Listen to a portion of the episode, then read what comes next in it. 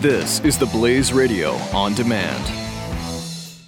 Individuals and businesses with tax problems, listen carefully. If you owe over $10,000 in back taxes or have unfiled tax returns, we can help you take back control. The IRS is the largest and most aggressive collection agency in the world, and they can seize your bank account, garnish your paycheck, close your business, and file criminal charges. Take control of your tax problems now by calling the experts at Tax Mediation Services at 800 600 1645. That's 800 600 1645. 800 600 1645. The Buck Sexton Show. And now let's make the Freedom Hut a cooler place. We're joined by our hip friend Matt Welch. He is a libertarian. He is the editor at large of Reason magazine and, of course, writes for Reason.com. What's up, Matt? Let us borrow some of your cool for a minute. What's that? Sorry. I said, let us borrow your cool for a minute. But now yeah. I sound, I had to repeat it, so I sound less cool, which makes me sad on the inside. All right, Golden Globes last night. What's the libertarian libertarian hot take, please? Uh, first of all, that it just uh, they only allowed the uh, the dead people segment to cover two actors. That's really disappointing in a year that we had such uh, rich amounts of death. Um, I always uh, I, I I get ready to have my cry on. I'm I'm sitting there with my wine, and I want to weep uh, bitterly at the passing of David Bowie or Prince or whatnot, and they just gave us Debbie, Debbie Reynolds and Carrie Fisher. But topic du jour is Meryl Streep, and my God Let's just imagine for a second that you wake up in the morning thinking, I've got to stop the creeping authoritarianism of Donald Trump. Because I kind of do wake up like that sometimes, right? So let's imagine that's what you want to do, and you think about what can I do strategically to help this out? What what what am I scared of? And how can I stop it? So, what you're scared of is that a rising tide of populist nationalism in which people lash out at perceived elites is going to wave, usher in some kind of proto fascism. All right, that's, let's worry about that together. What do you do?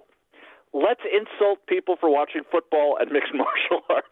I mean, uh, it can't possibly be less persuasive or less useful as a critique of Donald Trump. Right. If, if in fact your goal here is to do something about the thing that you're expressing uh, and signaling your dis, uh, distaste for.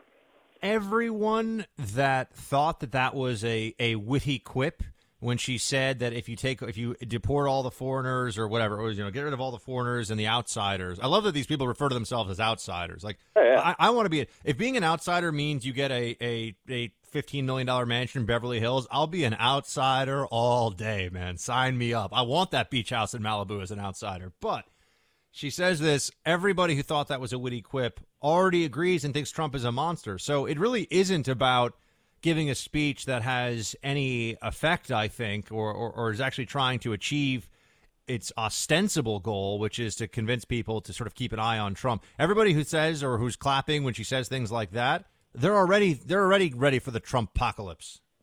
Yeah, and, and I mean it's not only is, is she kind of I mean weirdly locating uh, the people inside the Beverly Hilton as the like the first and primary targets uh, you know, the vulnerable people that we need to protect, which is just uh, completely bizarre. But the types of people that she's talking about, some of those actors and screenwriters who have these uh, colorful, multi-faceted uh, backgrounds, several countries, those are the type of people Donald Trump marries. Has anyone noticed this? I mean, he married a Czech skier. He married a Slovenian model. He knows people on those types of visas. He marries them. Um, so Plus, yeah, I think that, it's I think it's time we we come to grips with some justifiable xenophobia here when it comes to British actors playing what should clearly be American roles. I'm sorry, I've had enough of it. It's ridiculous. You know, uh, what's that movie? Uh, uh, Black Hawk Down was on TV a couple a week or two ago, and I was watching some of it because it's, it's a good movie. But I realized I'm watching this. This is about American Rangers and American Delta Force, and all these guys are Brits. It's unacceptable. I, I I get that, but I would submit two counter arguments. Both of them very involved with the military. First is Princess Leia, played by the late Carrie Fisher, had a British accent for the first twenty minutes of Star Wars, and then just dropped it. It. Oh, she got rid of it. Really? I gotta go check that out. I love no, it. No, it's amazing. It's Lord Vader. I, I should have known it was you. You know, it's like what? And then she's an American by like Act Two. Uh, and then the other one is the uh, terrific HBO series um, that I uh, commend to everyone uh, about 10 years ago called Generation Kill, based on the book by Evan Wright, which is also very good. Um, that sort of talks about the uh, the tedium of life as a uh, reconnaissance Marines unit there. The lead in that, who was awesome, is Dutch playing an American, and he was great. I can't I can't fault that uh, portrayal even for a half a second. So I get what you're saying, but there's a lot of bad stuff the other way. Especially my my wife being French, I'm uh, sensitive to this. We used to live in in Hollywood, near the corner of Hollywood and Sunset. That's how uh, elite I am. Damn it! Although it was in kind of a meth shack, but um, uh, uh, oftentimes French actors living in Hollywood can't get roles as French people because their accent isn't comically Pepe Le Pew enough. So they get the worst, like Americans or Brits, say, "Ah, but what are you talking about today?" And they're really pissed off because uh, they're keeping the uh, the French people out of work. So right. So maybe, but maybe there's maybe there's hope for me then pretending to be a Frenchman because my French accent is so Pepe Le Pew and terrible that no French person would ever recognize it as even being French. But nonetheless. I digress. Uh, what do you think of the of, of, the Trump response to the IC report, uh, saying that basically, yeah, Russia did hack, and P.S. Trump, they like you? Uh, you know, he seems really invested in making sure that uh, no one can. In but first of all, the report itself is terrible. Uh, I, I, I say that as someone you know, but maybe your listeners don't. I mean, I'm as big of a Putin hater uh, and lifelong, you know, anti-Ruski as you can. You hated Putin there. before Putin hating was cool. It's true. Uh, thank you. Uh, I, you know, I've. Uh, I lived in former communist uh, places for uh, eight years of my life, and it's seared into my thinking. He's a a devilish man. But that report was like 13 pages on Russia Today with a lot of out of date information about it, at least the, the part that the public got to see.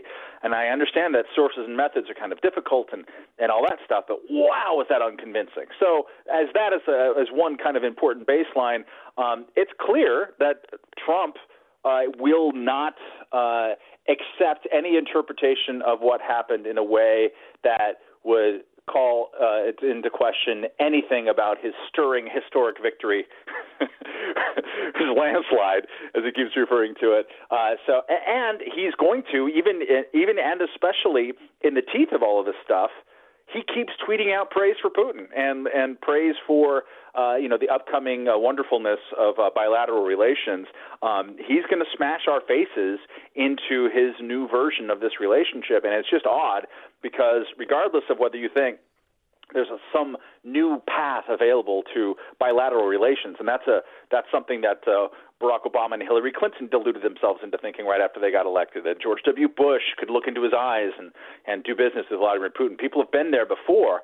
Uh, Strobe Talbott back during Clinton was like that. I mean, it's it's a recurrent thing in American policy, regardless of whether you think that's true. Even after all of these demonstrations to the contrary, Vladimir Putin is an expansionist, irredentist person whose politics is all based on recapturing the lost glory, um, uh, the, the the wound that's been that's been lopped off by the demise of the Soviet Union. So don't praise him. Just don't. He's not praiseworthy. He's an active menace uh, to all countries that border him, uh, and he's an active menace also in places where the Soviet Union used to control in Central Europe, places like Hungary. Uh, so it's just he's not praiseworthy, and it's and it's distressing um, that uh, a president elect of the United States of freaking America uh, is praising someone. If you're going to shift American foreign policy to realism, and I'm good with that, and there's a lot of people involved in his uh, transition team and perspective State Department and whatnot that are like that. KT McFarland, she's a realist. I get it. You can't base realism on fantasy. That's the problem. And it's fantasy to treat Putin as a friend and someone who has any good shared interest with us. That's just not so. Speaking of fantasy, real quick, like 15 seconds quick, should I go see La La Land with my girlfriend now, or should I say, nah, not for me, honey? Uh, go see it just because I'm a California patriot. I haven't seen it yet. That song didn't seem so good to me, so I'm a little bit worried, but it looks really pretty. Where should everyone go to read the latest Matt Welch genius stuff? Go at Matt Welch on Twitter or Reason.com every day. Reason.com, everybody, check it out. Our libertarian buddy, Matt Welch, holding it down for liberty. One day we'll have you on to talk the difference between liberty and libertine, but that'll be another time. Matt Welch, you're the man, sir. Thank you for joining. Great to have you as always. Individuals and businesses with tax problems, listen carefully. If you owe over $10,000 in back taxes or have unfiled tax returns, we can help you take back control. The IRS is the largest and most aggressive collection agency in the world, and they can seize your bank account, garnish your paycheck, close your business, and file criminal charges. Take control of your tax problems now by calling the experts at Tax Mediation Services. At 800 600 1645. That's 800 600 1645. 800 600 1645.